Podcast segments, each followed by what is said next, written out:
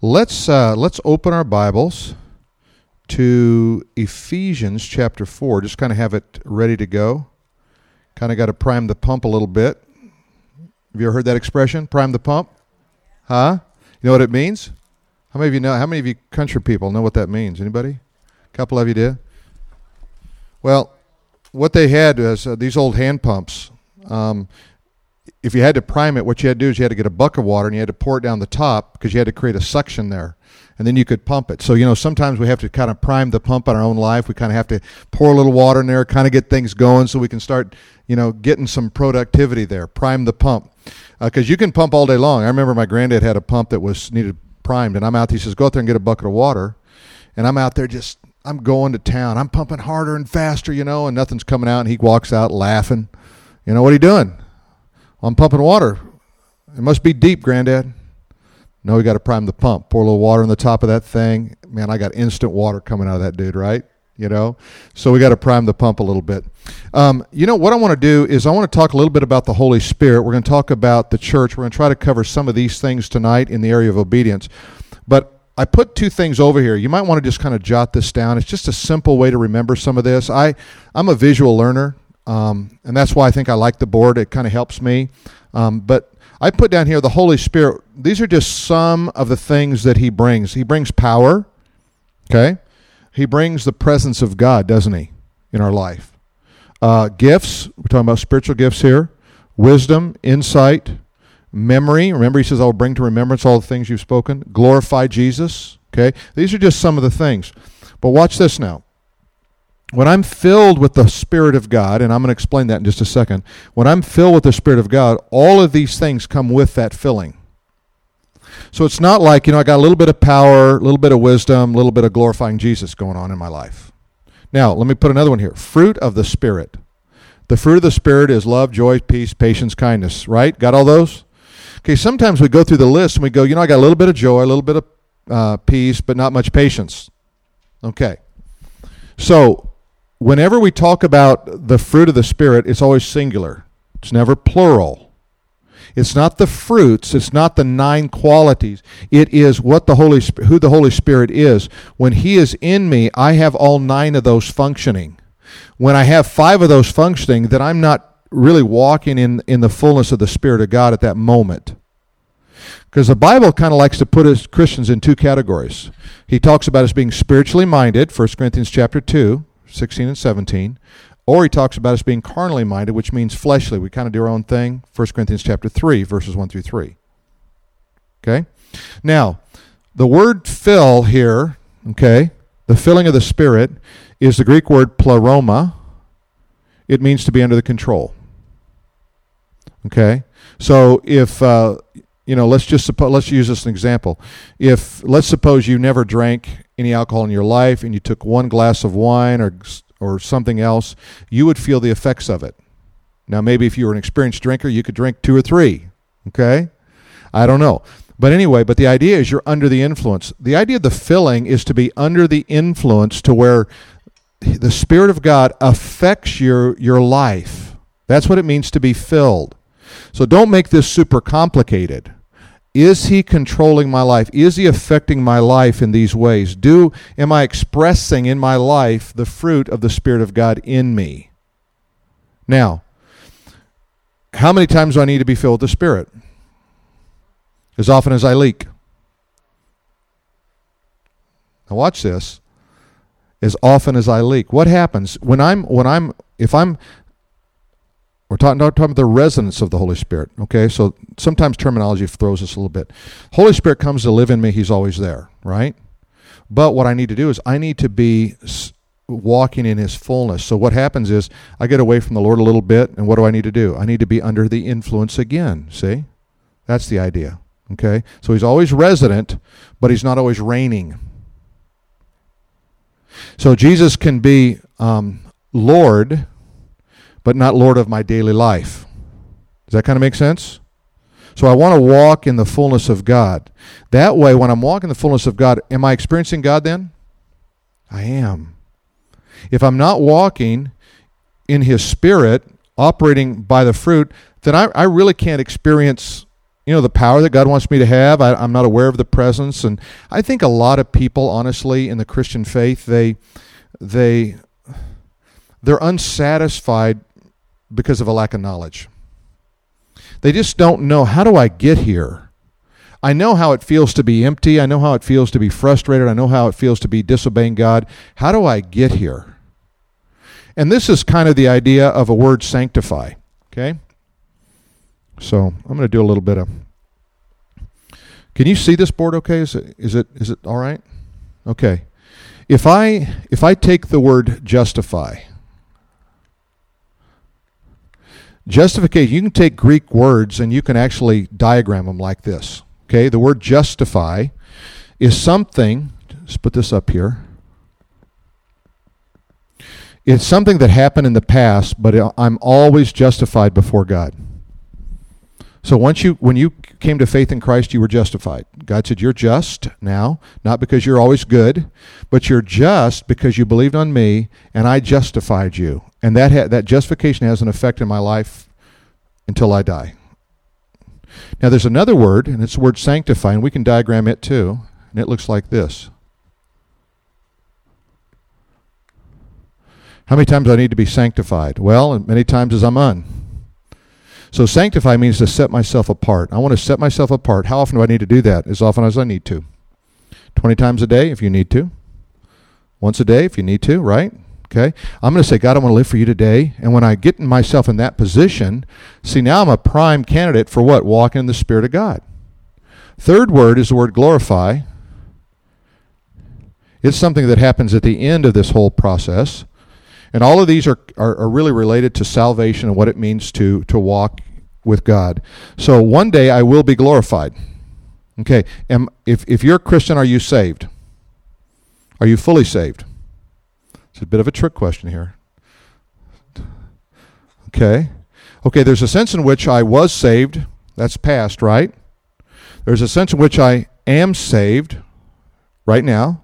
But there's a sense in which I will be fully saved and redeemed, right? See? Past, present, future. Salvation has all those tenses. Just because I'm not fully saved doesn't mean I'm not saved. It's kind of like when the train comes in. You know, the conductor says, Train's here. Is that true? True, but it's not all the truth, is it? Right. Because not all the train's there yet. So you haven't, even though you experienced God, you haven't been glorified yet. So it's going to get better. So what does Paul say in Corinthians? He says, you know, right now, he said um, there is this there's this process of where I go from one degree of glory to another, and that comes from the Spirit of the Lord. We all, with unveiled faces, are beholding in a mirror the glory of God and being transformed into His likeness.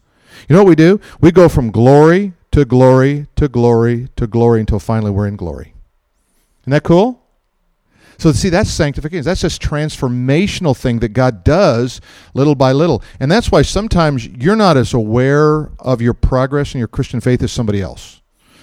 Somebody else, you know, that you haven't seen them for, they haven't seen you for a year, and then you're talking to them, you're talking about God and what God's doing in your life, and they go, wow, you've really changed. Oh, have I? Yeah, it's really noticeable. I remember I was I played football with a guy named Jim Uros, and Jim was uh, not a Christian. And every time I see him, even to this day, um, and he's my daughter's dentist. It's hilarious, right, out in Denver.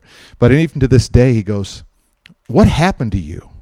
And then I'll have to tell him the whole Jesus story again. He goes, "Yeah, I know I've heard that, but what happened to you?" Because you're different. And every time he says, "You're different," what's different? I don't know. There's something different. I tell him, "Yeah, I don't get it." Okay because he can't see things because he doesn't have the Spirit of God, right? So he doesn't have the wisdom to see those things yet. And I'm praying he will. We're all working on him. Okay. Now, when we start talking about the church, the church is the body of Christ, right? So think about it like this. We are, if I could just take my human body here and say, this is, my body is like the church. Not a very pretty bride. I'm sorry. Okay. But, okay, here's this, here's this, this bride right here. Okay. But what really controls this bride is what? the head, right? So Christ is the head, and we are individually members. And sometimes in the in the in the in the uh, Bible, it equates us to like arms and hands and feet and right and you know sometimes we got like servant kind of gifts and sometimes we have different kind of ministry gifts and so he's equating all of that stuff. But all of that is is secondary if we don't have this, right? If we're not walking in this. Because what happens, let's say I take a gift, but I'm not walking the Spirit. Let's say I have the gift of mercy, but am I merciful when I'm not walking the Spirit? No, I'm mean. You know, I'm mean. I'm not acting like that. So we want to empower all of these uh, these gifts. So let's go into the book of Ephesians for a moment and just take a little quick look through this. We'll take a few minutes and study a little bit because um, when we experience God, we experience God corporately too, right? Not just individually. You want to experience God, but we want to experience God together. Amen? Okay, Ephesians chapter 4. And let's just look at a, a few verses here and we'll kind of uh, jump around a bit if it's okay with you. Um, let's go to, um, let's just start in verse 1. Uh, a prisoner of the Lord, I beseech you to walk worthy of your calling with which you were called. Okay, what's your calling? Okay, you're supposed to be worthy in it, but what is your calling? Well, I'm called to to be a Christian, right? I'm called to follow the Lord. I'm car, you know. Okay, and here's how you do that. You do it with lowliness, gentleness, long suffering, bearing with one another in love. Why do you think Paul had to write that? Because we don't normally naturally do that. Do you normally just kind of get up and say, I just want to be lowly today? Just, man, I can't wait to be gentle. I can't wait for somebody to say something to me so I can be long suffering. I can't wait to bear up with people that are idiots. Do you ever say that? You don't nobody nobody in the right natural mind would say that. But in your spiritual heart, what would you say? You know, I need to follow after the call, the calling that I have that Jesus was guess. Was Jesus any of those things? You think he was lowly? He was God, a very God, and he humbled himself. He was gentle, long suffering, bearing with others, endeavoring to keep the unity of the Spirit in the bond of peace. Okay, all of that precedes verse 4. That means it must be important, right? There is one body and one spirit, just as you were called into one hope of your calling. What a transition. Why would he tell us that? Because church, church, don't get too big on yourself. Individuals, don't get too big on yourself. One Lord, one faith, one baptism, one God and Father of us all, who is above all and through all. Okay? I got to get that. That's my foundational piece, right? Now look what he builds from there. Verse 7. Now to each of us the grace was given according to the measure of Christ's gift.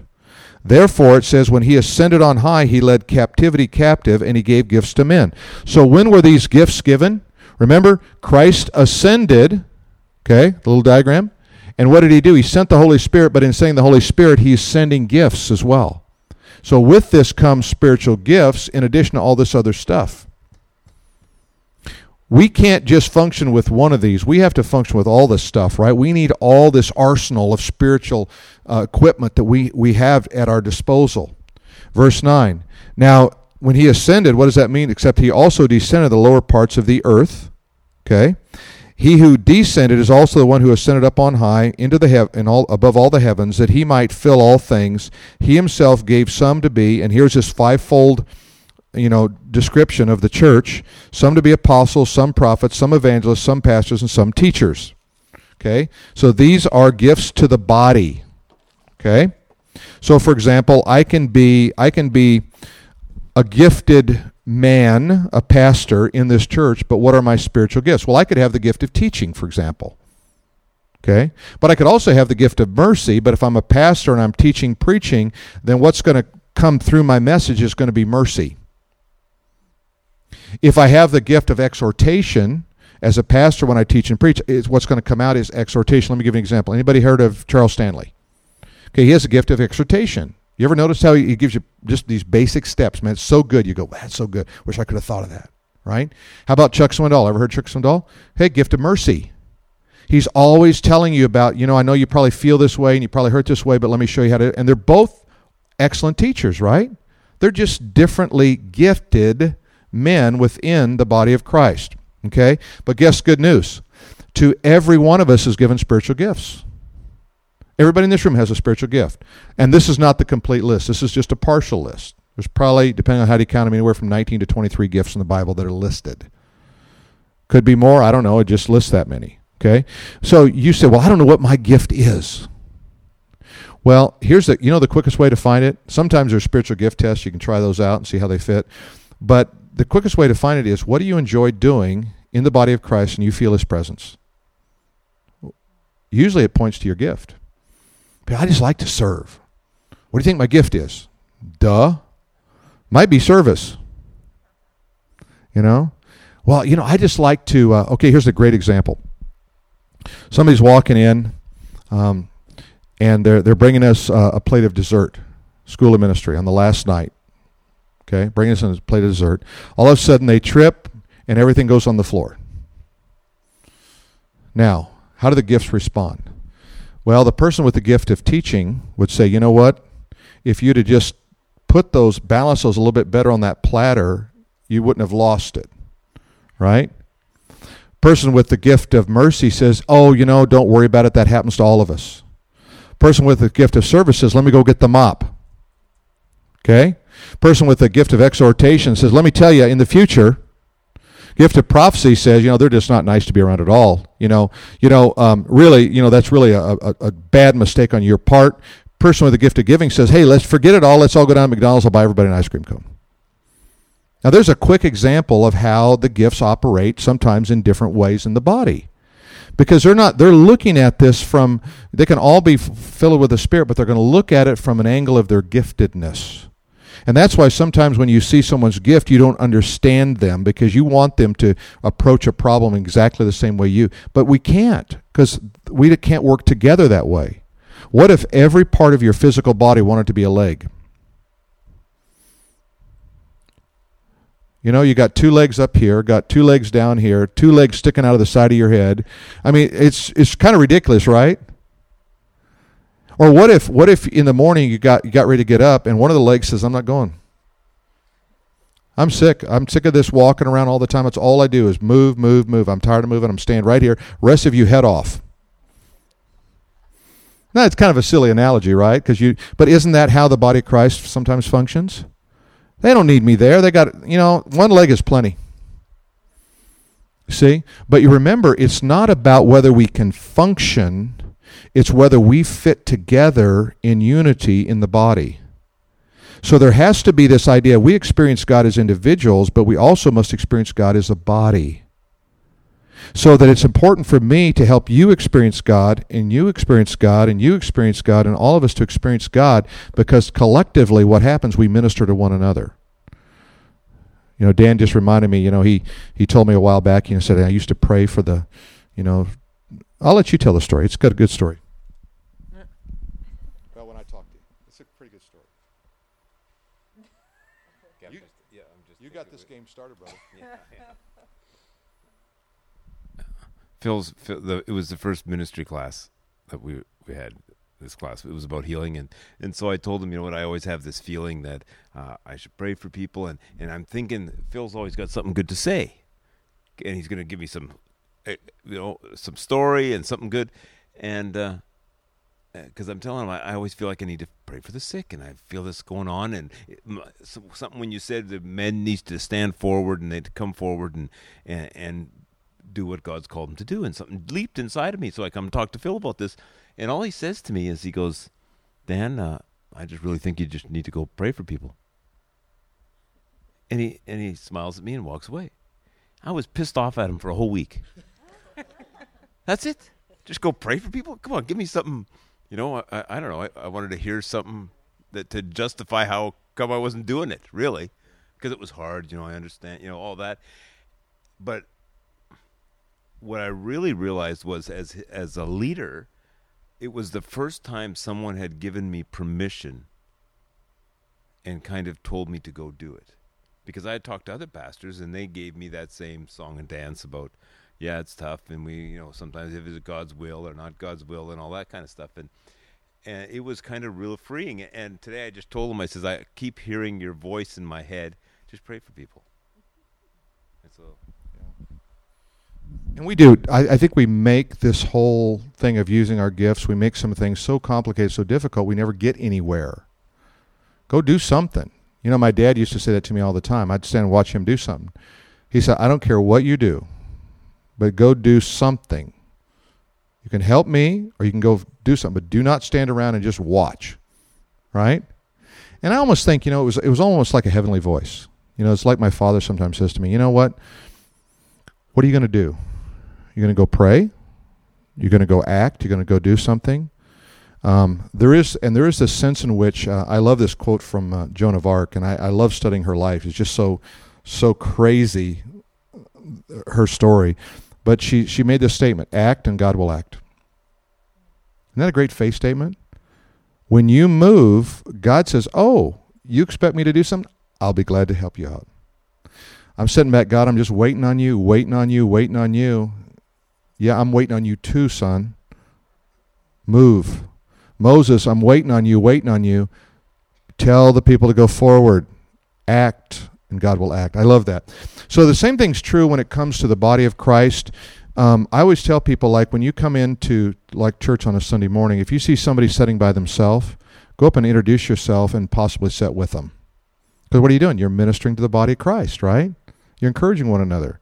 Now the guy might come in, he want to be all alone. He'll tell you that if he was that if he's not that's his mood. But minister, try to find ways to minister to people. You know, try to encourage people. I mean, if you were if you were walking out and whether you'd been here once, you'd been here a hundred times, and somebody walked up to you and says, "Hey, thanks for being here. I mean, I don't know your name. Probably you've been here longer than me, but just I just want to encourage you in Christ." How does that make somebody feel? You've ministered to the body of Christ. You've used, you see, you've used some of this right here to to help people. You know, um, I think it's really important, you know, as we're, we're you know we're doing this uh, this prayer movement. We're doing it in the mornings now, from nine to to ten thirty on Tuesday mornings. But you know, there's going to come a point at which today we we talked about revival and God rending the heavens. We talked about God, what God was doing and just persecuted Christians around the world and how we could uplift them and pray for them. It was a really great moment. But imagine if we, we and we will, we'll have one where we're praying for the churches in the area don't we want every church that really teaches the Bible and loves Jesus to to succeed and succeed well? Of course we do. Why? Because we are part of the body of Christ. There may be a different expression, you know, across the street a little different expression and down the street a little bit, but you know what? We want them to to thrive because guess what? They're not our enemies and we're not in competition. We're not Burger King and that's McDonald's. Right? We're all in the same franchise called Holy Spirit. Amen? We want everybody. So as we start to pray, and God, I just pray, you know, and we might pick up, you know, we say there's a church down there and they're just, you know, they, they're really not teaching strong in the Word of God. Let's just pray for them to be strong in the Lord. Let's just pray for them. A friend of mine, it's kind of a neat story. It happened out in Colorado Springs. There was uh, his church had grown quite significantly and and had uh, done really well and and had plenty of surplus money. It really did. And so uh, there was a church that was within walking distance from their church. Okay, so it was it was maybe a mile. And they'd been struggling, they'd been trying to get something going and they were trying to raise some money and so the pastor got up on Sunday morning and he talked about the body of Christ and how we minister to one another and he said today uh, what we want to do is all the money that comes in, we're going to count it and we're going to write a check to the church down the street and everybody who wants to, we're going to walk down there give it to them before the service is over. This little church had a budget for the year about seven hundred thousand dollars, and they walked down. I, there were several hundred of them that walked down there. They walked down there with a check for over one hundred and thirty thousand dollars. Kind of, pastor walked in, waved his hand. The pastor recognized him. They, you know, they thought there was emergency. Came in and said, Pastor, we just want to tell you what we did. We just believe in what you're doing here, and had him a check that represented several months worth of of giving in that church. Now, let me ask you something. Do you think that built up unity within the community? On both sides of the fence, because there are probably some people that say, Well, I'm not giving my money to that church. You know there were, right? But think about what the effect that has. And I think we, when we really start understanding what the church is, what we really are, I think we start looking at things differently. Um, I've never seen an ugly bride, and I've done a ton of weddings. I'm talking, I've done a ton of weddings. I did 18 weddings last year alone. Okay? And if I if I multiplied that number times how many years I've been doing this, that's a lot of brides. Then then if I add on top of that all the weddings I've been to, Oh my gosh. I thought it was bad doing weddings. Man, try to go to a bunch of them, right? Right? I'm polite. Yeah, okay, uh huh. Yeah, sure. You just almost say, I can't take another wedding, right? Can I just send money? Um, but I've never seen an ugly bride. There's something happens on that day. I don't know what it is. It's just magical, right? They come walking down in the white and they got the hair all done, got the makeup on right, you know, and, and I've seen every size and shape known to man, right? Color, you name it, good music, bad music. I mean, I've seen it all, but every one of them is beautiful. We are the bride. The church is the bride. God's never seen an ugly bride. You ever gone to a wedding and heard anybody say, man, that bride looks awful? Well, if they did, they ought to be slapped. Amen? That's a, they really should be slapped. Just slap them. You know, slap them upside the head and then tell them you love them. But you see, why don't we do that? There's respect for the bride. That's her day. That's her day. Can I just tell you this when it comes to church? We got to respect the bride. We got to honor the bride. You might look over there and see another bride and say, that bride doesn't look. No, you honor that bride.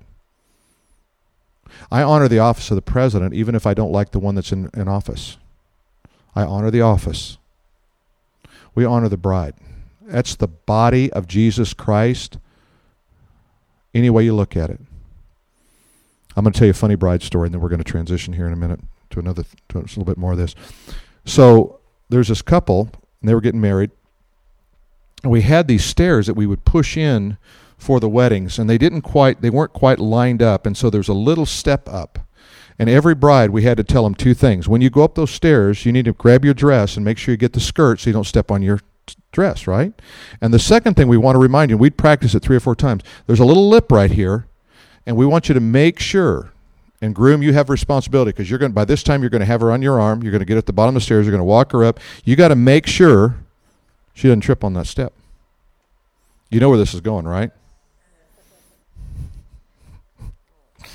So here she comes down. She's so happy. She's so proud. He's gleaming from ear to ear. You know, he can't wait to take the bride and get married. And and he t- he takes her by the arm and up they go. She grabs everything's perfect. I'm going. It's working. Everything because I'm a nervous wreck. I'm more nervous than the brides when I do weddings. I'm just like, oh no, right? Comes up, and I don't know what happened. She got so excited. She got this gleam in her eye. She took her eye off the step, put it on him. She hit that that little lip and I don't know what happened, but next thing I know, she was tumbling off the stage, down on the ground. She was setting, she ended up setting straight up, spread eagle. The veil was pulled down over her face, and the groom started to laugh. Normally, it would have been a bad day, and then she started to laugh. She started to laugh. He went down there. He helped her up, pulled the veil back. Her hair was all messed up. He held her. They started to laugh. And then he said something like, Let's try it again. They got it right the second time. I often think of that. You know why? Because I think how many times the bride falls off the steps. And I think Jesus sometimes laughs. he goes down, he picks us up, puts the veil back on, says, let's try it again. See, that is, that's the heart of a bride and the heart of a groom that work together. And that's what we have to do. And God says, I'm going to give you all these great gifts that you that you're going to need. Sometimes you're going to use them well, but I want you to know when you fall off the steps, I'm going there after you. We're going back up. We're going back up together. And see, in the body of Christ, if we're going to experience God, when we start to pray, let's say that we're let's say that we're going to pray for someone who's who's sick, and we say, "Hey, we need to pray for somebody who's sick here." What? Don't say, "Well, I don't have the gift. I can't pray." Do you have the Spirit? Collectively, let's pray. Write that name down. Don't say, "Well, that was pretty cool. I hope I know those people with the gift of healing. They're going to take care of her. No, write that person's name down and take it home and put it before the Father. Because, see, we are a body. We have to minister together to one another. Because, guess what? When we start doing that kind of stuff, we experience, there it is, God together. Amen? See how powerful that is? I don't know who this guy is, but I like him. He's always nodding his head at me. Thank you, brother. But um, but you see, that's that is the body of Christ. That's how we have to function. Um, go over to uh, bottom of page 201 real quick, 201, and look at those three points right there. I, I just I highlighted these in my book because I thought they were good. God wants His people to be holy and pure. Can we all agree with that? Okay. God wants His people to display unity. Agree with that one? Absolutely. God wants His people to love one another. Agree with that one? Amen. Amen. Okay, uh, let's see what else I wanted to highlight here for you.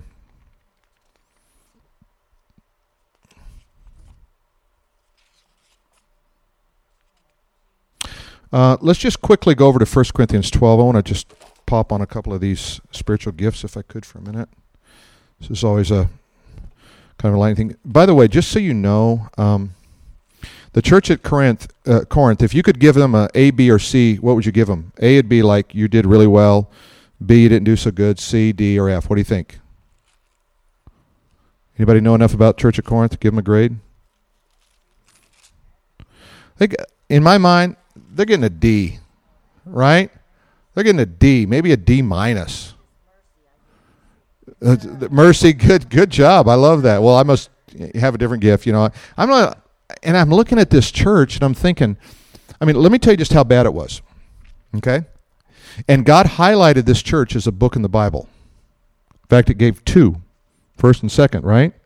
So I think it's in chapter 5 um, where there's a guy in the church who's who's actually sinning in such a way as he is sleeping with his stepmother. Okay? I, don't you just love the honesty of the Bible? He's sleeping with his stepmother. He's coming to church. He's telling everybody about it, and nobody's doing anything about it. They they're probably laughing or someone saying, oh, "That's awful." Okay, so Paul writes. He says, "Hey, I heard about that going on," and he said, "You know what I've done?" Now, now okay, ready? Gift of mercy. I've delivered such a one over to Satan for the destruction of their flesh, that their soul might be saved in the day of the Lord Jesus. Ouch. Any mercy there? Doesn't sound like it, right? He said, Look, better for this guy to die than keep on. So the Corinthians, by the time we get to chapter 2, they took heed to that and they so ostracized this guy. They weren't talking to him. They kicked him out of the church. They had they had just the guy's asked forgiveness. He's tried to get it right, but they don't care. Now they say, you know, that guy would be better off dead. You know what he has to do in chapter in the second book? He has to say, God, what are you doing? Love this guy. This guy's coming back. You got to forgive this guy. So you see both sides of that. Well, when you come to different parts in here, like you know, I like to use example. Um, you know where it says in the Bible, if you were if you're growing up in the South or in the Bible Belt and you had short hair in the 1950s, you know, like your hair right here, okay, that'd be short hair in the 50s, right? Uh, then the, there'd be some fundamentalist preacher who'd say, you know, it's a shame for a woman to wear short hair, right? And so you'd be sitting there feeling guilty, and I'm not going to church until my hair grows. But long is relative. Is it not? If you're bald, what would be long? Half an inch. Half an inch should be long, right? So, Paul, if we understand what's happening there, so what was happening in Corinth was that they had all these false religions, and one of these false religions would require, if you were a good citizen, if you were a lady, you would go down and serve at least one day as a temple prostitute. That was your civic duty. And the way that you were marked by that, they would shave your head. What was happening in the church at Corinth, they were saying, Hey, I'm going to I'm to go to church, but I want to be a good citizen. So some of the ladies were going down at part of their civic duty, shaving their head and acting as a temple prostitute. So when Paul writes what he writes, he's not telling you what length your hair should be. He's saying don't associate with that. Do you see why I'm giving Corinth a D? Okay? He said, For your long hair is your glory, it shows submission to your wife. So a lot of guys go, See, I want long hair and submission. No. What he's really saying is, no husband would want his wife to go do that. See the difference? So when you come, uh, the reason I set uh, set this up contextually like that is I want you to understand the scripture, when you approach, when you move through the book of Corinthians, remember, most of what he's doing is corrective and instructive, but primarily it's corrective. He's, they've got some stuff messed up. Let me give you an example. Stuff messed up. Go to 1 Corinthians chapter 13 verse 1 Though I speak with the tongues of men and of angels, but have not love, I become a sounding brass and a clanging cymbal. So, if you speak in tongues, is it considered a good thing if you don't have love? No. You know what it sounds like? It just sounds like clatter. Just clatter going on. That's clatter. Where's your love? Where's your love? And if I have the gift of prophecy and understand all the mysteries of the knowledge, through the, uh, and I have all faith, so that I could move mountains and have not love, I'm what? I'm nothing. The problem was the problem was that they, they they didn't have a problem with gifts; they had a problem with love. What good does it do if you have all the gifts and you have no love? And, and so, see how he's correcting here? And this good stuff. I'm having a good time whether you are not. And though I bestow all my goods to feed the poor, and though I feed my body, uh, though I give my body to be burned, but have not love, it profits me nothing. Love suffers long, it is kind. Love does not envy. Love is not parade itself. It's not puffed up. It does not behave rudely. Does not seek its own. Is not provoked. It thinks no evil. Does not rejoice in iniquity, but rejoices in truth. Bears all things, believes all things, hope all things, endures all things. And guess what? Love never fails. If you have a choice, always always choose love. Always choose grace. Always choose it. It's never going to fail. Everything else fails. Everything else fails, but love never fails. You know, I can be in the worst fight with my wife, and we don't have fights. You know, because we always put baby on the end of every sentence. You know, I love you, baby. I don't really think that's true, baby. And then you never have a fight just kind of works out that way, right? So, but but we can be disagreeing, and I can just say, you know what? I love you. Now, what are you going to do with that? Right? Well, you may love me, but no, I just love you. It's the most aggravating thing in the world to drop on somebody when you're in a good scrap. Isn't it? Because what do I do with that? It never fails. It never fails. Okay, now I'm setting the stage here, okay, for what I want to talk about. So if I go to chapter 12, let's just go to, um, to verse uh, 7. Now I'll back up a little bit. Verse 4. Okay, um, there are diversities of gifts, but the same Spirit. There, there are different ministries, but the same Lord. There are, uh, there are diversities of activities, but all the same God who works in all in all. But the manifestation of the Spirit is given to each one for the profit of all. Whatever God gives you is for my benefit. Whatever God gives me is for your benefit. My gifts are to share with you, your gifts are to share with me. They're not for me, they're for us. See, this is body life, right? For to one is given a word of wisdom through the Spirit, to another, the word of knowledge. You mean, well, why can't I have that word of wisdom? Because you got the word of knowledge. Yeah, but I really like wisdom better. No, you don't get that one. To another, faith to some, uh, uh, gifts of healing by the same Spirit. To another, the working of miracles. To another, that's what I want miracles. To another, prophecy. To another, discerning of spirits. To another, different kinds of tongues. To another, the interpretation of tongues. Well, why can't I have all those? Because that's not how the Spirit of God works. Not everybody is an arm. What if everybody had the gift of teaching? Who would teach? Who would listen? Teacher be out there going, nah, it's not, he's not right. I got a better talk than that one. Right? Okay? But to one, verse 11, but to one, the same Spirit works all these things, distributing to each one individually as who? As he wills. Oh, God says, Kelly, I think I'm going to give you that gift. Dan says, why did she get that gift? Because I knew she needed that gift and she would be a good steward of that gift and you'd abuse that gift. I'll be responsible. Try me. Okay? Well, let's just go on here. Verse 12 For as one body for Ezra is one body and has many members but all the members of that one body being many are one body so also is Christ for by one spirit were we all baptized into one body whether Jews or Greeks slaves or free all were made to drink of the spirit so what happens at salvation God baptizes you in the body by one Spirit. That's why Paul said in Ephesians 4 there's only one baptism. If you haven't had baptism of the Spirit, you haven't been saved. Ouch.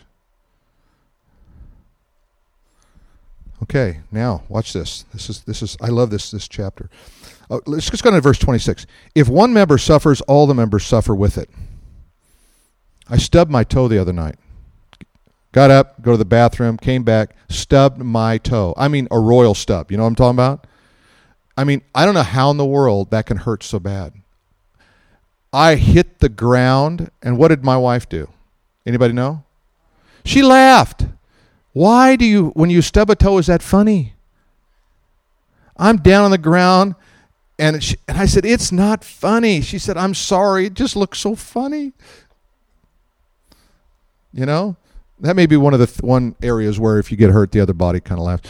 But what's our proper response if Leslie's hurting? I got to hurt with her. I got to love her. Got to minister to her. I got to. Why? Because we there's a law of entanglement. You ever heard that? The law of entanglement. It's actually a law that comes out of quantum physics. It actually works in this whole scenario here. We're entangled, whether we like it or not. We're all members of one body. Yeah, but I don't like you. Too bad. We're entangled. We got to spend eternity together. We might as well get used to each other. It's a law of entanglement. Christ is in all and fills all. Does that sound like entanglement? He's in all. You mean Christ in me, Christ in you? Yeah, that's Christianity. Christ in you, Christ in me. That's Christianity. Law of entanglement here. Okay? Um, it says, or if, um, for if one member is honored, all the members rejoice with it. Hey, let's just honor, you know, so and so over there. We should all rejoice instead of going, why does he get honor? You know what I think we, we're really lacking? I see it sometimes. I don't see it often. I think we we are lacking a culture of honor. We are lacking a culture of honor. There's a certain culture that, that existed in society years ago that it's is faded a little bit, and that's you know an honor of somebody in the military, an honor somebody that serves as police or fire, certain honor levels, right? What about the honor for one another? I want to honor you. Wow, you got great gifts. Thank you for serving. I mean, thank, honor. I want to honor you. Someone has said if you help enough other people get in life what they really want, they'll help you get in life what you really want. You know what you know what you want, but you can't ask for it because it sounds like pride. You want honor. We want to honor Dan. You know, he's got gifts, you know, he's hardworking, you know, he's got does he have bad qualities? Sure. I don't know what they are, but he's got them. But but he wants to be honored. You want Leslie wants to be every one of us in this room wants to be honored. What if we had a culture where we just tried to honor one another? That's what it says, right? See, I don't even have to pray about this one. It tells me already. Now, let me just show you one more thing, and then we're gonna we're gonna do, go into a little music here. Okay, verse twenty eight. God has appointed these in the church.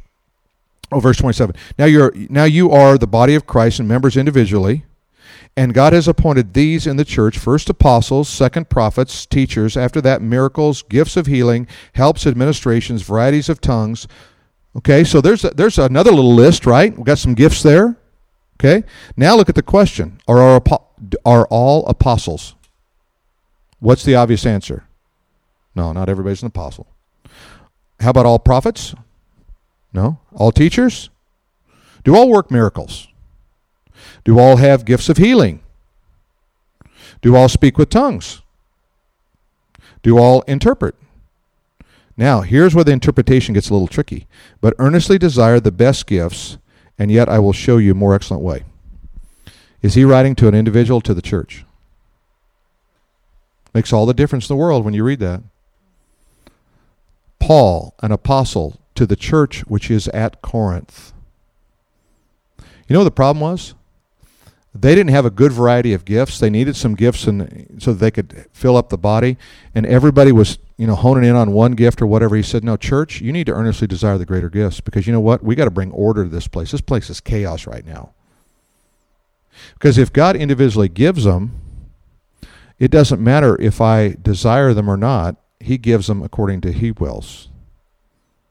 But what would happen if you had a church where you had a good mix of all the gifts and they all function in unity with love being supreme in all areas? Even if I didn't didn't understand your gift, if love and unity prevailed, I would give you honor. I love that. That's a New Testament church, isn't it? I want to honor you. Wow, I, I don't understand that gift. But I want to respect you and I want to honor you in that because love is always going to be supreme. Amen? Okay. Hey, we're going to do a little bit of, we're going to transition here and do about 15 minutes of just kind of prayer and worship together. Is that okay? You guys cool with that? Okay. So we got Nathan and Kelly.